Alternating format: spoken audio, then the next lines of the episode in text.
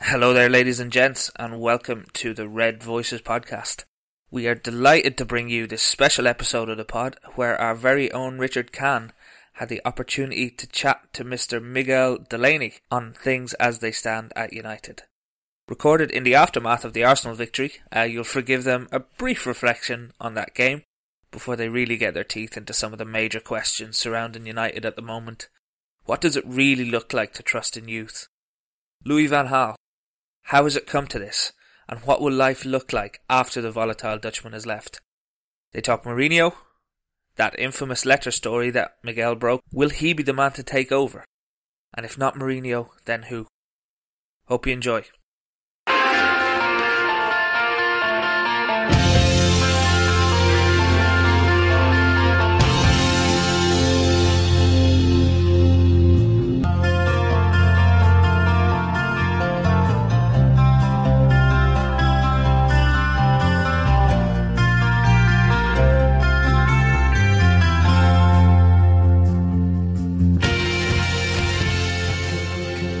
Hello and welcome to the Red Voices podcast. I'm Richard Kahn, um, and I'm fortunate to be joined by journalist Miguel Delaney today of the Independent, ESPN, and various other reputable national media outlets, and currently Jorge Mendes' second favourite English-speaking journalist, I imagine. How are you? Not too bad, thanks. Not too bad. I got back from Manchester late enough last night, but What did you make of the game yesterday from a from a United perspective?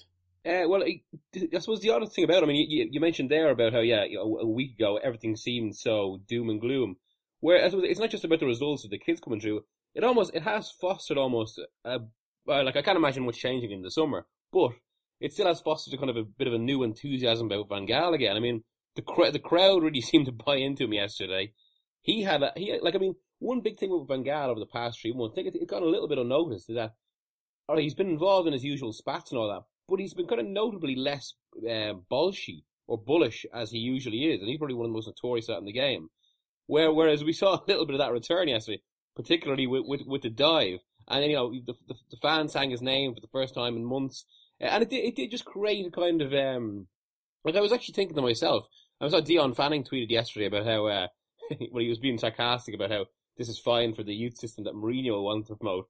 But even, though I still think um, Van Gaal needs to go anyway, um, it, it is almost from a United perspective a shame that there is a potential something of all these young players coming through, and and that we the club will lose one of Van Gaal's key virtues. Yeah, you wrote about this yesterday, didn't you? Um, how much do you think the introduction of the young players is by design? How much is just by circumstance? Uh, I think it's it's probably a bit of both. I mean, to be fair to him, he even admitted after the game yesterday that it's not even ideal to throw so many young players at once. That I think he said he, even the word he used was we've we've gone overboard. Um, I, I mean, given given some of the lineups of the past few months, you would even wonder whether he would have thrown any of them in. Um, but I suppose circumstances dictated. Because I, I, have seen a lot of debate about uh, his exact youth record in the past two years and whether he, I mean, whether he even fully believes in a lot of these players. I mean, there's a difference between kind of giving someone their start and thinking this could be a player for the future. But at the same time, you, Pochettino was quite interesting on this in November, in which he basically just, he nailed the difference between a manager who is into youth and a manager who is um, who doesn't really uh, promote it that much, which is particularly Mourinho. When Mourinho had that comment about Ruben Loftus-Cheek before the start of the season, where he said, "You you know in ten minutes whether a player is ready." Whereas by contrast, Pochettino and I would say any other manager who's who's willing to invest in youth said you've got to show faith in young players, you've got to give them time. And to be fair to Van Gaal, whatever the circumstances, whatever uh, whether he's even willing to trust these players in the long term, he has been willing to take that Pochettino view to allow young players a place to breathe. I mean, even even he mentioned yesterday in relation to Rashford about how the first game is always the easiest, then it's the second game you have to prove it, and he did that. But but the fact he was talking about that kind of process was itself indicative. It, it raises a question. I think at the start of the season, if, if you'd asked sort of watchers of the under 21s, the under 18 teams, who are the two sort of best talents coming through, they'd probably have said Pereira and probably Rashford and, and Fosu-Mensah. And it's it's been interesting how he's uh, initially he chose to give opportunities to other players. Um, you know, he brought on Cameron Borthwick Jackson for his debut against Chelsea. Um, I think he played sort of the last 15 minutes, and he didn't need to make that change. It just it's just as if he decided to to do that, and no one would have picked him out as a as an obvious um, player who looking to move up to the first team. And it raises the question: how many young players are there in the sort of under 21 ranks at Premier League clubs who just have the talent but simply don't get the opportunity to to show what they can do? Well, absolutely, and even on on Friday afternoon, um, I was talking to someone who, uh, someone at Chelsea, basically, uh, about United the night before, and they like they were well, they were I won't say they were talking in disparaging terms, but they were talking with an element of surprise, like saying talking about how oh yeah our our youth team played them, beat them five one. and There was even all this dynamic around the game about how uh, some people at Chelsea felt that United want to move the game to kind of a, a, a rougher pitch because they knew the quality that Chelsea had, but yet. look, look who's actually coming through. I mean, even, even despite Chelsea's season and how, like, I mean, Chelsea's league campaign should be perfectly conducive now to bringing through young players. I mean, they're not going to get the Champions League. They probably don't even want to be in the Europa League. Um, and they're not going to get relegated. So it should be the space to bring through youth. But other than Traore, there's barely been anyone used. I think I uh, I just noticed on Twitter just before we, we started recording that uh, Loftus Cheek signed a new I saw that, five yeah, year yeah. contract. I think, which is uh which is in- interesting for him. Um, I imagine he's earning quite a lot of money. Um, but you know, you want you do wonder if he'll ever actually get the chance to, to show what he can do there. And you know, they've had they've had they've had a few players who've really promised so much. You know, McEachran and um, Bamford was you know quite highly touted as well, and they just seem to their talent just seems to drift away as they get stuck in the reserves or end up playing a lower level. Well, that's it, and it is about. I think it, that's why the Pochettino approach is right. Ultimately, there does come a, a juncture with youth where you have to, if you if you're expecting them to push on, but don't give them those opportunities to push on, then it's just not going to happen, and they will kind of drift away into kind of lower teams. And and it's also, I suppose, it's it's about making that key final step in their development, just just in what is a very very narrow window, and, and you you have to allow them a bit of space. But I suppose because of the demands at the top level and the demands of the um, it was the necessity to win now. It's just it, it, that space isn't being given at top clubs, other than by certain managers who who realise the long term benefit of youth.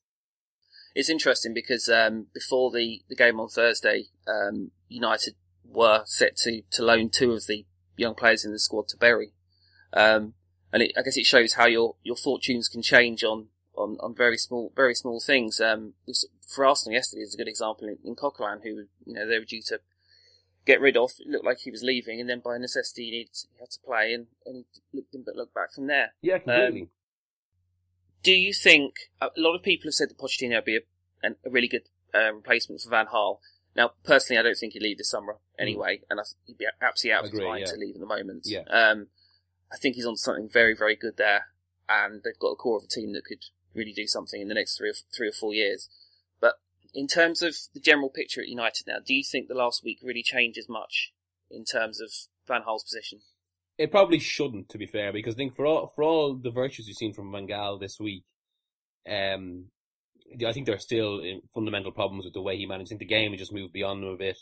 Uh, it it seems, I mean, despite what we've said about youth, and even and even I think there actually is a potential issue with Pochettino in this way that he needs a certain type of young player who's willing to buy his approach, and stars aren't stars aren't really um, conducive to his play. But at the same time, well, I know from kind of speaking to people at Spurs that Pochettino has a certain charisma of his own. Whereas uh, there, seems to be kind of more fundamental issues with Van Gaal and, and maybe more senior players, whereas some senior players at Spurs have bought into Pochettino. Uh, so yeah, I, I think there's basically just too many problems to justify persisting with Van Gaal. So I think change needs to come, and it's it's not even. It, it does just seem like a bit of a year zero was needed at the club again. Basically, all the hard decisions that should have been taken post Ferguson. Although I suppose it's possibly understandable that he couldn't take them right then because of everything that represented. But all the all the hard decisions that need to be taken in 2013 need to come in the summer of 2016, and they've almost got to they've almost got to do what City did around 2009, 2010, when City basically realised, okay, we have all this money now, we can't just kind of. Um, they went through that spell of like with Mark Hughes, where every window they'd upgrade, upgrade five or six players. They they can't just they didn't just do that. They realised, okay, we have to put in proper structures, decide what we want to be as a club, and I think United United need to do the same and that's and that's beyond just being a big team that wins. They almost have to, you know, re redefine or, or reassess their core principles and, and develop a new, well, not develop a new philosophy, but almost properly identify what the club's philosophy is now. I think we've got like the key issue at the club which is the enormous void between Van Gaal and Woodward, and clearly there's too much there's too much um, placed on the manager at the club, I think, and there's also far too much on the football side placed on Woodward, who clearly clearly hasn't covered himself in glory in the in the last few years. Do you think do you think there's a will at the club to put in place better structures to to um, take those responsibilities off and you know redistribute them? Um, I, I, don't think there's maybe a realization here. from what I've heard from people who have but worked in kind of these football administration spheres that actually that almost offer these services outsources or as as outsourced work, and from people close to the club, I don't think there's a full realization of I suppose well how, de- how deeply I personally feel they need to look at this, but there does seem to be a will towards realizing that, that something has to change, which I suppose is a good thing. And I suppose if there is if there is more people coming in and looking at it, then that then it's more I suppose critical opinions, and that could eventually lead to I suppose the deeper realization. So it, it's I think there's a step in the right direction, but I I, I still think it's going to need um, root and branch stuff. Do you, on the basis that we probably think that Van Gaal will be moving on in the summer, how likely is it? Do you think that that Mourinho will be his replacement? From from from everything I've heard since the start of January, uh, Mourinho is confident he has it. You, you've written two two stories recently, which I was going to uh, reference. The first one is is Mourinho's um, infamous letter, which everyone seemed to think was was utterly outrageous, but but seemed quite an obvious thing to do for me for for any manager pitching himself at a, at a new club. Um, I was going to say you're one of the few the few journalists, if not the only one, who really engages with people on Twitter, which could be seen as a positive or a negative. Um, it, take, and it, like it, can me, up, it, can take up, time. it can uh, exactly. I was going to say you're like you're like me in that it's very difficult to let, a, should we say, a debate go. Um, and I know over that particular story you took you've taken quite a lot of stick.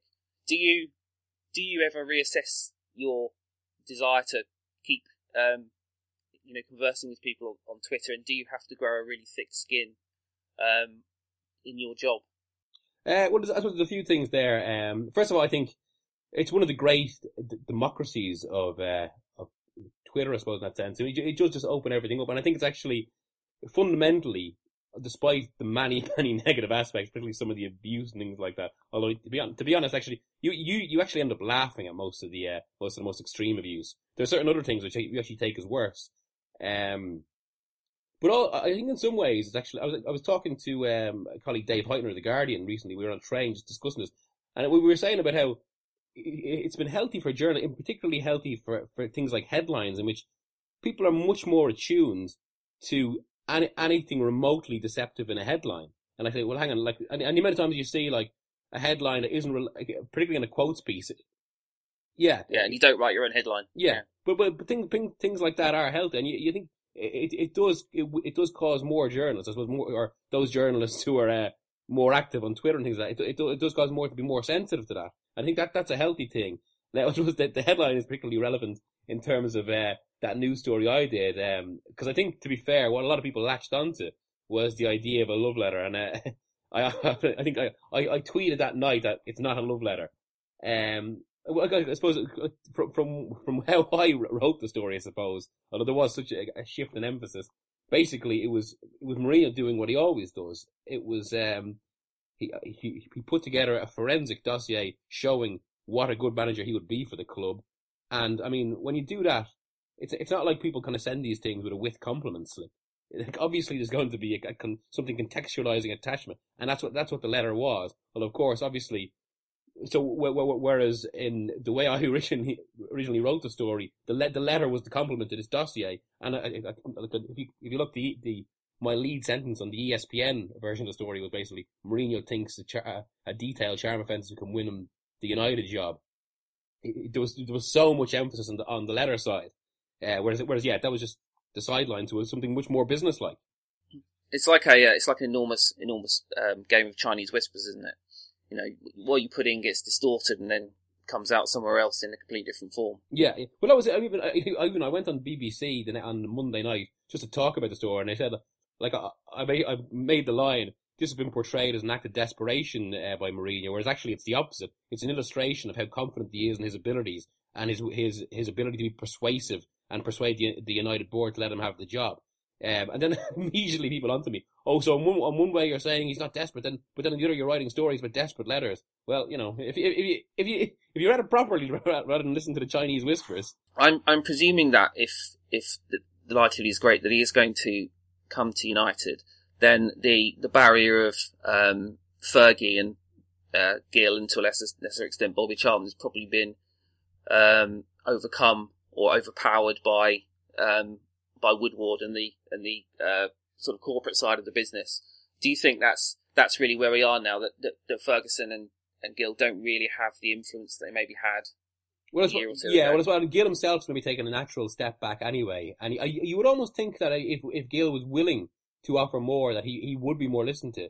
Um, but so he, I suppose he's in a bit of a kind of a grey area. Whereas for, with Ferguson, what what I have heard is that it's you know, and it's actually interesting in relation to Woodward and his potential future, that it's it's not been kind of a concrete decision, but basically with the Glazers and with a lot of a type of American uh, business ownership, you get with the big decisions, you get one chance. If you fail it, that's it, and that's almost what happened with Ferguson and Moyes. This was this was you know his his big post retirement decision. Uh, despite what he's tried to spin since, he botched it, and it, and it has led it has led to a waning of his power. Yeah, it's it's interesting because with with Gill, um, I remember um, after Fergie left and, and Gill Gill was leaving, um, Andy Mitten did an editorial in United We Stand where he said that a lot of people don't like Gill for obvious reasons for, his part in the takeover and whatnot, but people need to be careful what they wish for, and actually what we've got is, has been far worse than, than, than Gill. Gill was actually a pretty smooth operator in, in football terms. Um, and, you know, it, it, it would be a, be- a, benefit to us to have that now at the club now. Whereas with Fergie, it always seemed to be the case that the best place for him for, in terms of the club was as far away from the club as possible. Uh, uh because, because, you know, we, they had to start again to a certain extent. Um, they had to, you know, just sweep sweep that away and start from scratch. And I think, you know, Moyes was doomed because he's Moyes, but but to have Fergie still at the club, looming over you, and obviously with influence over you know the people over your head, it was never really going to be a very healthy situation. And um, it's interesting to to to know that the Glazers actually are paying attention to to these things. And you say with, with the Americans, people tend to have one chance and then they're out. Then you wonder how that applies to Woodward. Yeah, absolutely. Well, and I think it, um, it it is this is playing into the idea that well, first of all, it's meant that uh, uh, Woodward wants this. Uh, if Van Gaal is to leave, he wants to be honourable because the sacking looks so much worse. Whereas if he, if he finishes two seasons, and particularly if one if one of those seasons ends with a trophy, which is yet still possible, suddenly it all it it, it suddenly it's Woodward can put a much better spin on it. Um, in terms of Gill, though, actually, I suppose the the interesting thing there is, I think Andy Andy's right in that sense, and it's you see it so much. And actually, I've been thinking about a lot this weekend because of what's happened in the Irish general election. But I mean, Gill, I suppose, is one of these people. He's just one uh, politically, he's a brilliant compromiser. He's able to draw, a com he's able to bridge different strands. Uh, but and despite that being such a necessary skill, and it's pretty much crucial to you know the good functioning of any institution. They're often the people that get criticised the most because they because they can be spun as sellouts. Where, whereas it's it's it's it's not it's not that simple really. And I and I sorry, but but, but and they, they can almost get more criticism than the people that they're trying to to um, whose influence they're they're trying to kind of negate or, or trying to kind of uh, persuade. I felt I felt a little bit sorry for both Gill and, and Fergie at the time of the of the takeover. They both took enormous stick for essentially saying nothing and giving in. But I, if I'd have been in their shoes at the time, I would have been thinking, look, I'm here. I know the club. This is happening. There's nothing I can do about it. I want to be on the inside to try and keep things on a on an even keel. Um, and you know they re- they were really damn for. I mean, Fergie isn't isn't perfect. He's made a lot of mistakes, and towards the end he was a bit of a cantankerous old bastard as well, pretty Machiavellian. But but I think they but were at that point acting in the best interest of the club, and um, it's I think it's a shame that that Gill didn't get any credit for what he'd done, and still doesn't get any credit for what he'd done, despite the fact that what's come afterwards has been has been ten times as bad. Well, I I agree with that. I, oh, yeah, I mean, I, I, I, can understand the people, particularly the hardcore, who say, right, this this is our club and something this damaging, you have to take a strong stance to stop it. But I suppose if you, if you, from their perspective, particularly Ferguson's perspective, I mean, he he's built up a legacy there, and he, he it's become his club. And as you say, he probably feels he can be much more productive inside and trying to, you know, pre- prevent potentially more damaging things that can happen, which, which I suppose it did happen while he was in charge, given what they, I mean, it, it is, it's, suppose it's, it's actually one of the great quirks of history that just three years after the Glazers took over, United produced what was arguably, in spite of the Glazers, probably what, what is statistically the best team in their history. Yeah, I suppose I suppose people would argue that the the um, the basis of that team was, was already well, in place. That's true. Yeah, yeah, yeah. As they, yeah. As they came in, it, it followed quite a similar um, path to the the Tampa Bay Buccaneers after they took over, and that there was there was success. Um, you know, yeah, that, that's, that's true. Yeah, yeah, um, absolutely. Um, and there was there was an input of money at, at, first, and then really things started. It was really post 2010 when um, Ronaldo was gone, and United refinanced their debt, and it spent about 60 million of the 80 million on doing that. And from there, it was really a case of trying to keep things ticking over because the, the investment wasn't really there.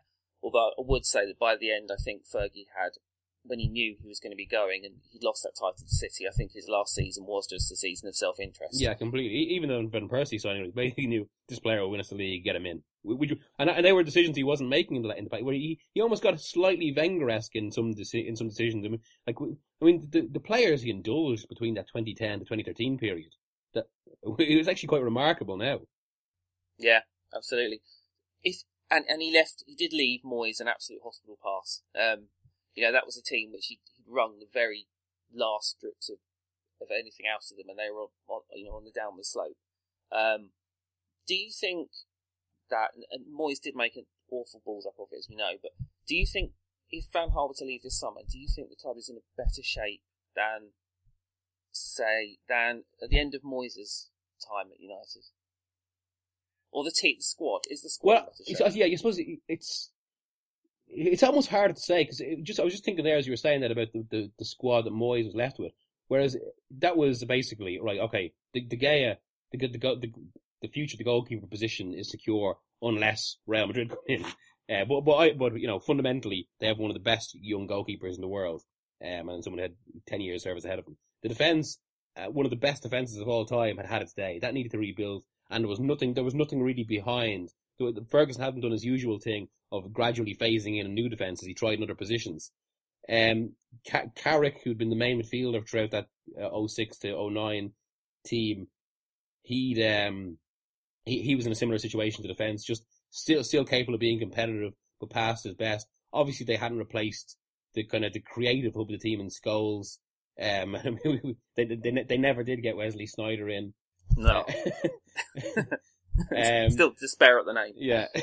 Uh, and he, I think I think probably with Moyes there were more identifiable areas of weakness, whereas now it's almost like the, the team is quite it's a bit hush posh. You know, it's actually quite strong in certain areas, but then it's it's also fluid, and maybe this is kind of a, something to do with Van Gaal's management as well.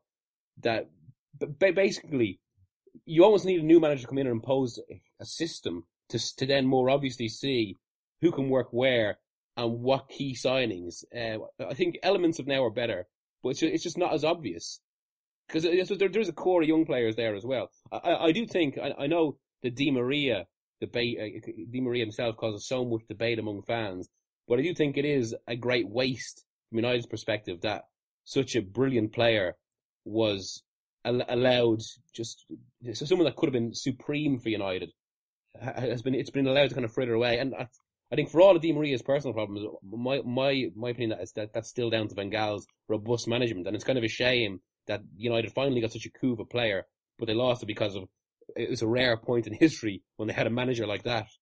I do wonder. I was going to mention about the the, the two games this week. Um, we've seen a, a, completely different Memphis Depay um, this week, and I think anybody who'd seen him play for PSV on a regular basis, and at times for Holland, could see there was a ridiculously talented kid there, but it, obviously just wasn't happening for him, and he took he's taken an awful lot of stick from United fans this season. Um, there seems to be a um, well, there's been a perception that he wasn't trying, um, and you know people take affront to to players who aren't playing well, who also obviously leave quite lead quite lavish lifestyles, and some of the papers seem to have a bit of an obsession with his cars um, that he bought with the money he earns. But there you go. Um, I think I have to say I thought I thought his performance on Thursday was probably the best individual performance I've seen at United since Ronaldo left. Um, and you do wonder, as with um, Ronaldo coming after Beckham left, you wonder if in the long run we might think, well, Di Maria didn't work, we missed out on it, but the flip side is we've got Depay. Yeah, that's that's true actually. Yeah, to be fair, and I, I and there are a few parallels with Ronaldo actually, because I mean it, it's it's so easy to forget now. But between 2003 and 2006, Ronaldo was often a really, really frustrating player. And, uh, eh, and, and he didn't even score that many goals for the first two seasons. No, and he used to insist on taking free kicks, which he almost invariably stuck into the, you know, Row Zed. Yeah. Um, and, and, and it was even the dynamic that he, he, he always seemed to play better in international tournaments for Portugal than he did for United.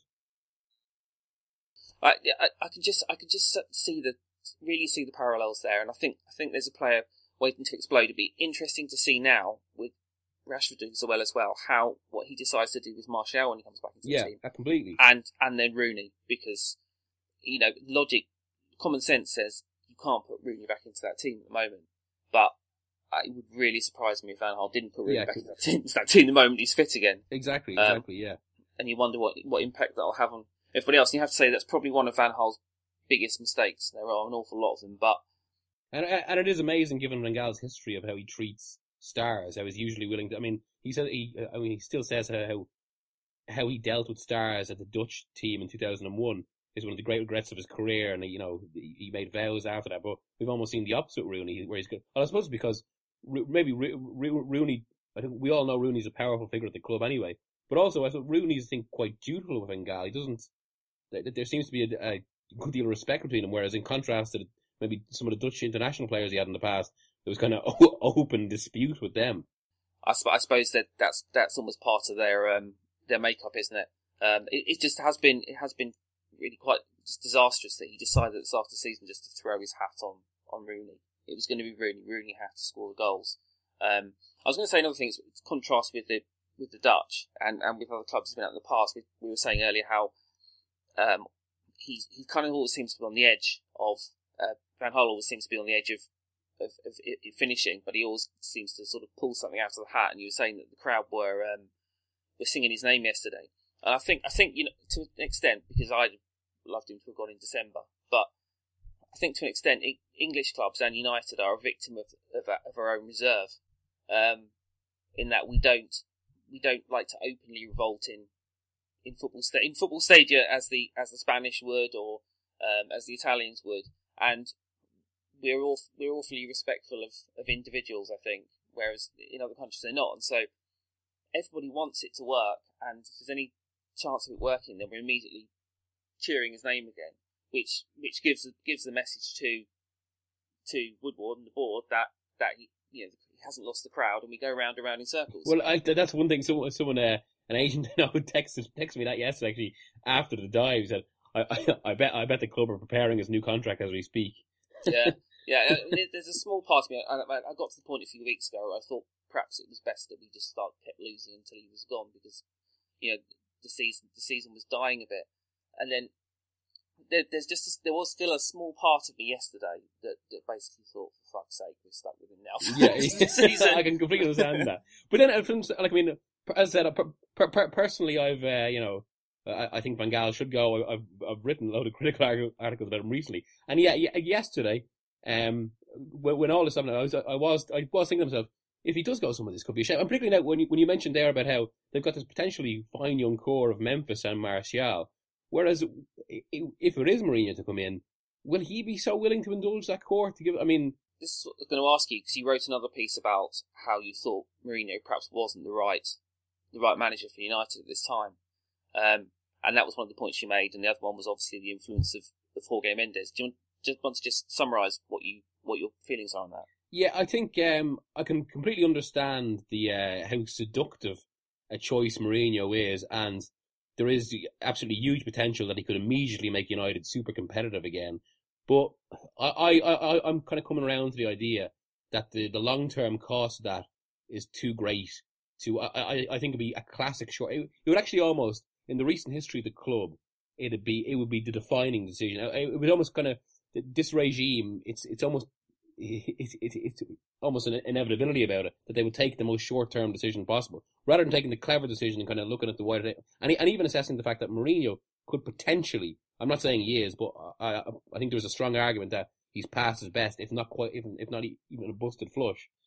I was going to say that. Do you, do you think that his failure at Chelsea this season was was really down to his sort of um, his talents not not being as great as they were, or, was it really down to individual circumstances that just combined to um, sort of undermine everything they've done? Um, well, I think there is an argument towards the latter, except for the fact that there are so many parallels what happened to Real that you would wonder uh, now, but you, you, there are serious questions to be asked of management. I mean, my, I suppose my reading of the situation would be, would be this. I think Mourinho, in, t- in terms of figure, he's still one of the great figures in the game. Uh, I think his particular style of football and his inherently pragmatic approach is something that I, I think there are stats to to indicate this, given the amount of goals that are now scored at top level European football and what clubs like Barca and Bayern have done. But I think his his inherently pragmatic style is slightly out of date. Now that that doesn't matter so much if he can compensate it with all his other qualities, and uh, his biggest quality, as we know, is basically this deep psychological intensity, and it's what basically Diego Simeone has done at Atletico Madrid as well, in which he kind of forged a similar connection with the players, and that's fine if that's working. But from speaking to people around Chelsea and seeing what happened at Chelsea, that that ran its course much more quickly this time, and it ran its course for specific reasons, which are pretty much relevant to United as well. I mean, I wrote this at the time, but uh, I mean, one absolutely key story I heard was that around January, February, when Diego Costa was having all his difficulties and Sky were, were regularly hammering him, you know, Mourinho obviously had that, um, he, he had such public goals at Souness and Redknapp.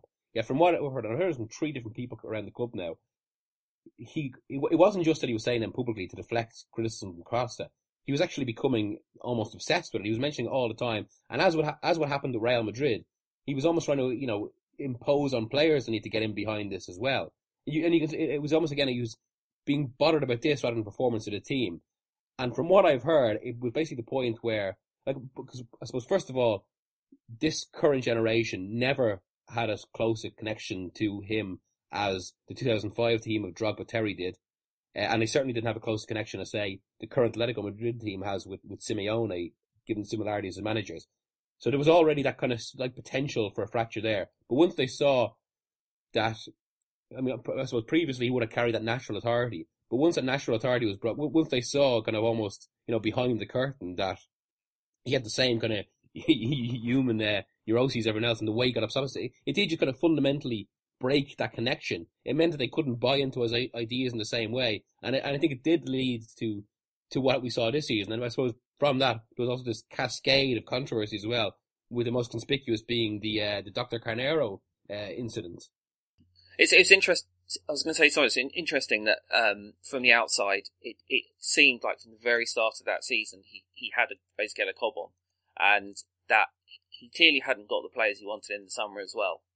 And I think Carneiro was just seemed seemed to be a, a symptom of that that frustration, um, and obviously that was that was way over over any line, you know that he's that he's crossed in the past, and he did just seem to, for the first time, he did as you were saying, he did really seem to internally implode. Yeah, and he, he didn't know how to handle it. It was like he was, and I suppose the worst part of it is, and the worst part that United should consider, consider it was almost it was almost as if he was uh, he became consumed by problems that didn't need to be there, problems that that really kind of came of it, either problems he'd imagined or that came of his own making. Yeah, I suppose the the um the, positive for United if they were looking to get Mourinho in the summer is that they need to they need to recover quickly. Um, and if there's one thing that he's done in the past is that he, he will build a club up. Well, he not build, there's no guarantees, but he usually builds a club up very quickly. You give him give him a season or two, and he and he gets you back. And given the financial implications of United missing out on the Champions League again, and the fact that Guardiola's come in and potentially Conte at Chelsea, there are going to be some really big managerial names, and um, there's an argument there that United really need that um, that presence to, to get them back on track. And if it means he burns quickly and then leaves in two or three years, then then he serves his purpose at, at the time. I know, I know we've talked about the um, potential for not, you know, the, the youth players not getting games and things, but I perhaps I'm being a bit too, perhaps I'm being naive, but I kind of feel that if he does want the United job as much as he's saying he does, then he might he might be willing to compromise to a degree and try to buy into some of the ideals that, that the club yeah. has. And, and to, Now- be, fa- to be fair, Chelsea uh, Chelsea did were looking at Martial as well. So from one perspective, so I suppose that's he, he, I mean there are certain he has used certain young players because as he says he said himself he's seen in ten minutes they're good enough. And I think with Martial, it's obvious he's already good enough. But but you, I mean, in terms of what you were saying there, I suppose uh, the positives of Mourinho. I mean, first of all, can you imagine how absolutely super motivated a, a man as proud of himself as he is to make to make amends for what's gone on in the last two years. Um, and, I- and I suppose it, it, it's not just that. I mean, from, from what I've heard from people at Chelsea as well, when he came back in the summer of 2013, a lot of people were actually surprised at how uh, subdued he was, which I suppose maybe plays into these kind of wider debates about whether he actually wanted to be at United that summer. Um, so, uh, but again, there's two things. He, he certainly he, he's at the job that we know he's all long want, he's long wanted, and secondly, he he will want to show everyone that this Chelsea was an aberration, that that he, that he's back. Then on the other side is the whole Guardiola angle. So it, it, it, again, in like with this United regime, if Mourinho were to go in there, it would bring so many different strands of his career together. And I think he, wo- I think, yeah, for a, for a season or two, I, I think he would be would be seeing maybe peak Mourinho. The other the other negative that you that you mentioned was the influence potential influence of Jorge Mendes. Um, I kind of look at this two ways. I can see your your point, and you're, we're kind of seeing the the potential dangers of um, an agent and he and the particular agent having so much influence at a club at Valencia. Um, but on the flip side, um, United probably won't have Champions League football this summer. It's going to be very difficult to to get really top class players, and if there are two people that could potentially get you top class players, it's it's probably Mourinho and Mendes combined. Um, and you know, I guess I guess you're you're more of the opinion that United would probably be Mendes would probably have too much control at United, and that that would be detrimental to to the club in the medium to long term. Well, I suppose I mean uh, um, the other side of it. If you look at the uh, the two moderns, the two biggest super clubs now, who I suppose United, given their own size, should be looking to replicate, um, Barca and Bayern now. But, but both, I suppose this is why if it came down to it, I, know- I know it's again it's so seductive and it's so and it's so natural that many United fans would want. Where we can we can we not put in these long term plans while also having the short term solution of winning? That's completely understandable. But uh, from that perspective, and I suppose maybe it's because of detachment of being a journalist, I think this is the summer to make the long term decisions. Do what Bayern, uh, Barca, and City did, or, or City are in the process of doing, and make it a year zero, restructure everything, uh, look at the entire thing. And if and if you look at Bayern and Barca as well, they're two clubs. I mean, how many deals have they done Mendes over the past few years? Yeah. Um. So yeah, that's what I, I think. I, I I would just again I, I can understand the, the- many United fans what thinking. Yeah, that's we we still need something now, but my, my personal would, would be to lean towards the long term and and take decisions that will be hard now and could lead to maybe two difficult years. But I think it's it's better for the club in in the mu- much longer term. I suppose if um, if you take that view, then the, the million dollar question is: if not Mourinho, then who? Well, I suppose this is um, I suppose Poch- Pochettino would be perfect in that regard, but I think. Uh, I think you're right. I don't think he'll leave Spurs. I think he's got a good thing going there. I think there's almost certain pride, and- also it could be almost damaging to his own trajectory to come from that to to United that needs such rebuilding. Although, although to be fair, a lot of people would have said the same about Spurs. Levy's even reined in his spending, and I, I wrote a piece on the uh, at the start of the summer about, uh, or sorry, uh, in in August, just before United played them on the opening day of the season, about how Spurs are taking this conscious long term step, uh, and they've kind of got, gone away from the immediate need to try and break the top four. And yet, ironically, or perhaps uh, as a direct consequence, this looks like the season where they're not only going to finish in the top four, they could well win the title. Um, but I suppose in regards to that, if, if you are going to take a long term view, I mean, I, I wrote this in that, in that piece I did recently on Mourinho and um, and Me- Mendes and that for Eurosport. Uh, as the intro, I touched on a it was a, basically a private dinner, and I, I, can't say who it was because it was the nature of how these things were, but it was a private dinner that a, a lot of uh, London journalists were invited to with the uh, with a, with an influential director at a, at a top Champions League club, and he, he he was talking about this whole idea of you know long term process and changing cultures and that, and he, and he was saying about how you know he used that analogy in sailing.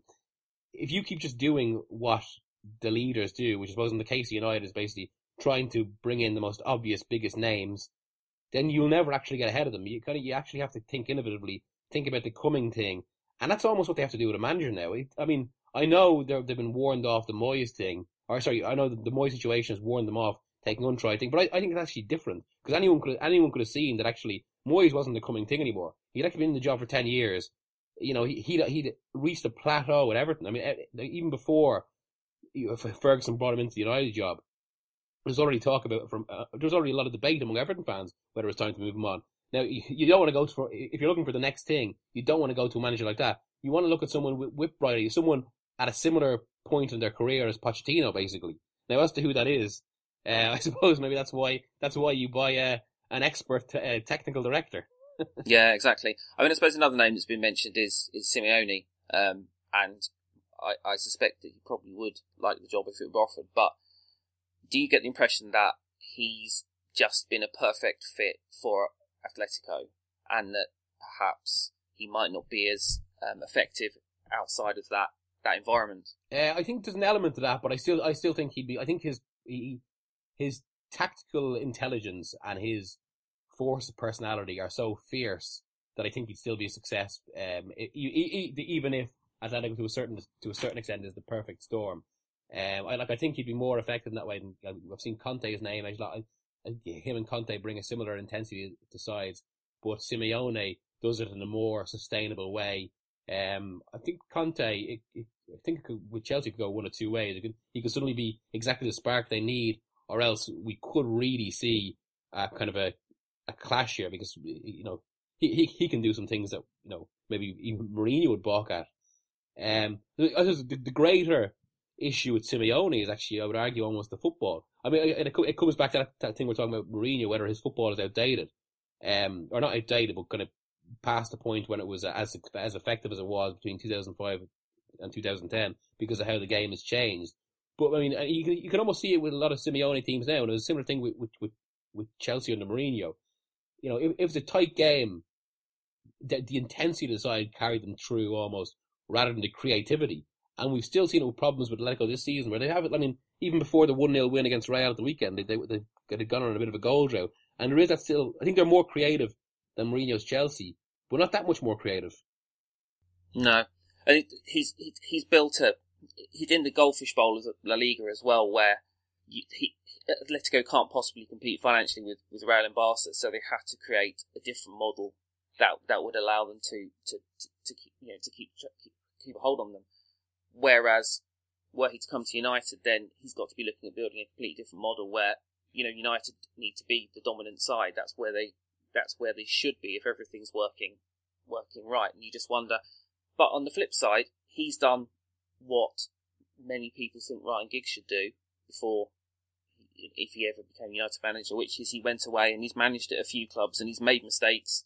He's had poor spells at clubs. He did very well at um, River Plate and and he really sort of the job found him after he'd sort of done his apprenticeship, which um, people are talking about Giggs as manager, it's a very romantic notion, but to me, it seems it would seem like absolute madness to appoint a complete novice to the one of the biggest jobs in football without any experience at all. And even people say the same about Guardiola. Giggs could be the Guardiola. Well, Guardiola, in a, in a different kind of way, did the same to Simeone. He went off and basically, I mean, the amount of research that Guardiola did into management. And the amount of people he, he um he talked to and discussed things with before he actually became a coach. Like he, he almost did he he he basically almost did a university degree in management before before becoming a manager. And Giggs hasn't really, Giggs hasn't really done that. And I suppose if Giggs was to take the job now and he met, and he had one bad season, it, it would it would probably just kill him off. He he'd never he like he he or sorry kill him off in the sense of ever being United manager again of of, of doing the stream. Whereas if he went away, tried to hand three or four different jobs, maybe made some big mistakes, people will be more willing to forgive that. I think they'll be saying, "Okay, he's learning." Because even, even now, I think we'll eventually see it with Neville as well. I mean, uh, personally, actually, there was almost a, there was a real Schadenfreude about Neville over the past few weeks. Like, like the extent of criticism he got was bizarre. Given the yeah, job, it's, given it's the- a shame, isn't it? Yeah, I can't I can't really understand how people didn't want him to do well. Yeah, but, Um, but but also if you think of the context, Neville, like, he, like if you, what he did is actually really admirable because he spent, you know, his whole fundamental reason. uh, You know, we always complain about you know, foreign managers coming into England or or England managers, or, or sorry, English English managers not being willing to go abroad. But he basically took, if you the context of that job is basically the hardest job any coach could take. It's it's a case club going through problems. It's a different country. He doesn't speak the language, and it's his first ever job. We talk about all the different things you have to overcome. So it was going to naturally he was going to have problems. Yeah, and so you know, whereas if he has a success now, you know, it's hard to imagine he'll ever have more difficult circumstances again. No, exactly. I think there are a lot of people who, who think that sort of medium term Neville might be a, a far better bet than Giggs. Um, you just just feels that, that he needs to go away, and, and the job will find him if he if he does well enough. Um, I, I think there was talk of him being offered the Swansea job earlier in the earlier in the season, and that to me looked like a really good job for him to to take out from the start because you know they are they are fundamentally a very well run club. I mean, I know they're having a difficult season, but that's a that is kind of a model for for sort of a, a lower league club that's built itself up to be a sustainable Premier League club, and that that was a really good um, opportunity for him. And it seems like he stayed on the on the basis that he may have got the the United job when Van Gaal left, and I think I, wonder if, if at the end of the season he'll probably kick himself for that because Van Gaal will go. And I think you're right about about Giggs that there's already quite a lot of criticism for him before he's even been offered the job. I, I, yeah, and I do I do wonder whether a lot of that has to do with almost there's a certain sense of, of self entitlement to it as well. Like because he feel like the now he's of course he's never he's never really spoken about this publicly, so I never said he kind of want, wants the job next. But there do, there does seem this kind of assumption about that he that he does, and I think maybe almost people are reacting to that. Uh, and I suppose the fact that he's kind of been maybe tainted by two regimes now. Exactly, and I think there's also the uh, the, the notion that he'd probably be um, Fergie's choice, and that, that that potentially you could reintroduce influence from above that that is slowly fading away at the moment. Um, so if we we assume that Van Gaal's going at the end of the season, and it looks probably like he's not going to go before then. Now, how do you see the the rest of the season panning out for United? Um, it's kind of hard to say, it's, a, really. it's a tough question, isn't Yeah. it? But because because after you- you- things suddenly looked so bright yesterday, um, and you and you do like there, and there is I, I know it's kind of quite an intangible thing and almost even a superficial thing, but there is actually a momentum to build on. If you're going to allow the youngsters a few more games, no fear about put no pressure on them, suddenly they could be kind of back close to the Champions League places. But the only the only big caveat to that is we have seen this a few times with with Van Gaal, and it, it's, it even happened in the last two months where suddenly there's a bit of spark again, like it's happened with some of the FA Cup games. There's a little bit of spark and you think, okay, you might, you might have it back, and then suddenly, just when you think everything has changed, it reverts once again. it's back to Belgium, it's back to Sunderland. Um, I think it's interesting. Yesterday, It feels like United won a, f- a few games lately, and they have. They, but but quite a few of them been in the cups. And it, it going into yesterday's game, they had three wins in 13 league games, which is pretty astonishing. You know, this season's just been record after record broken in terms of in terms of um, points and, and results. Um, you know, really from from October until um, this weekend, United were in essentially just hovering above the relegation zone form. Um, and it seems astonishing that he's still Yeah, he's still in the job. and let's be fair, given given the the squad they could have had, given the money they spent, not necessarily because directly because of the money they spent, but because the squad they could have had with the money they spent, if they, had they spent the money intelligently, and given the season that's in it, United should be challenging for the title now. They they, prob- they probably should be leading it, to be honest. Do you think how, where do you think that squad could, could be if it was being well managed? I still, I still think top. To be honest, even this squad, I think it could be on the on, in the title race. I mean, like if you if you actually look at the Spurs squad, uh, I was I was actually thinking this yesterday. It's still quite a low. Or, or, this might be this might sound slightly harsh, but it's quite a low base of quality. There's very few actual standout players in that team, but there are players that look very good together in the right partnership. And again, they're players that are being made much better by the right manager. So I mean, to to a certain extent, if the manager is good enough, you know the, the the squad quality is relative, and suddenly players that had been underperforming can look incredible. But that Spurs team, they they look very hungry, don't they? They've got quite a lot of young players, and they look very hungry. They've not achieved anything yet, much in their careers, and they look. Whereas, I think I, I was wondering if if um, it's almost by coincidence that, that Van Gaal's doing better with the younger players because because they're, they're more determined, they're more uh, you know, there's more fire in their bellies, and also they're more malleable. Yeah, and they don't So- the mental. And I, I, actually, and that, that's relevant to the, the, the whole Spurs thing as well, eh, because I suppose I've been say, saying they're a lower base quality, but that, that's almost kind of a to a set, to a certain degree, it's a sideline issue. Pochettino has been Ferguson like in his absolute ruthlessness in getting getting rid of anyone who isn't one hundred percent buying into his ideas, which is which basically created this momentum about the team. Okay, last question: Do you think United can make the Champions League this season? Um, I, I think if I, if I was putting money on it, I'd say I, I, I wouldn't bet on it. But but I given this season and given what we've seen in the last week, I think there's a much better chance than there has been at any point over the past two months. Basically, I, I think I think there is the potential for a recharge now. Who do you think they might overtake if, if that were the case?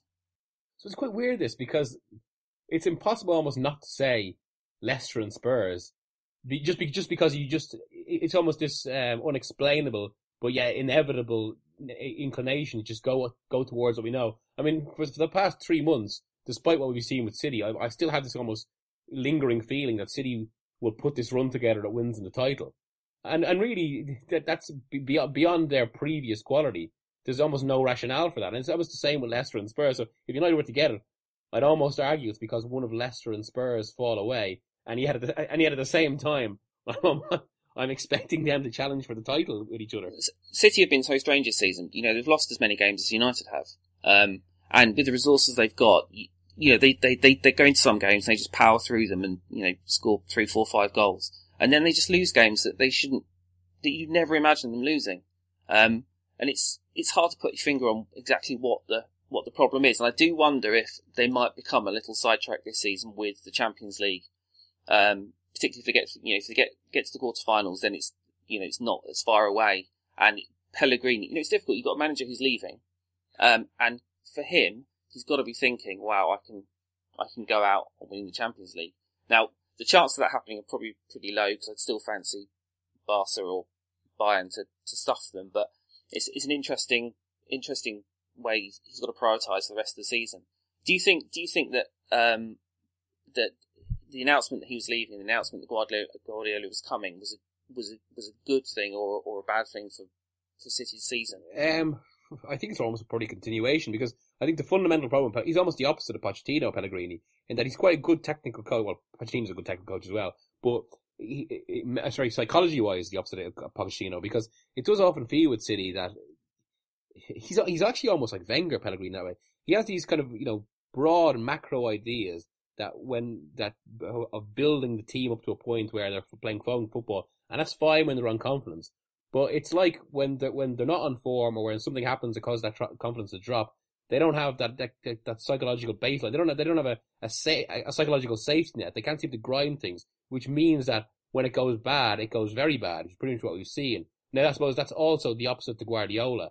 'cause I think that's that's one thing that will really change with City from the summer on. The intensity of that side.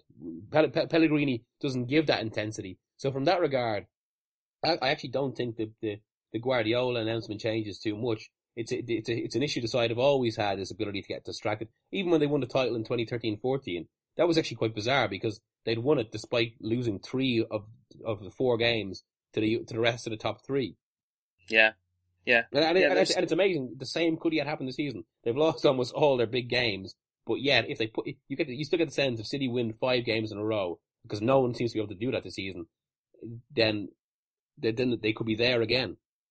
It sounds it sounds stupid because we are waiting. We, we were saying we- we're always waiting for, for Spurs and Leicester to drop off, but then you know Leicester on on Saturday they did the classic United thing, which was you know they didn't weren't playing very well and scored scored at the death. And there's got to come a point when you think you know bloody hell they are actually a really good team. And you look at the players they've got, you look at the squad, and you, other than the Vardy and Mahrez, they're all sort of very hard-working journeymen to a degree. It's, it's, it's, it's the nature of football that Ranieri's gone from losing to Fer- the Faroe Islands twice with Greece to to potentially win the Premier League title with with um, Leicester. Um, it'd be a terrific fingers up to um, to Chelsea as well from him, I imagine. Although I'm sure he's too um, he's too nice to Yeah, exactly. think that. Um, but well, I think let's wrap it up there. Thank you very much, Miguel, No problem at all. Yeah, cheers. Pleasure. and thank you all for listening. And we'll be back with you next week.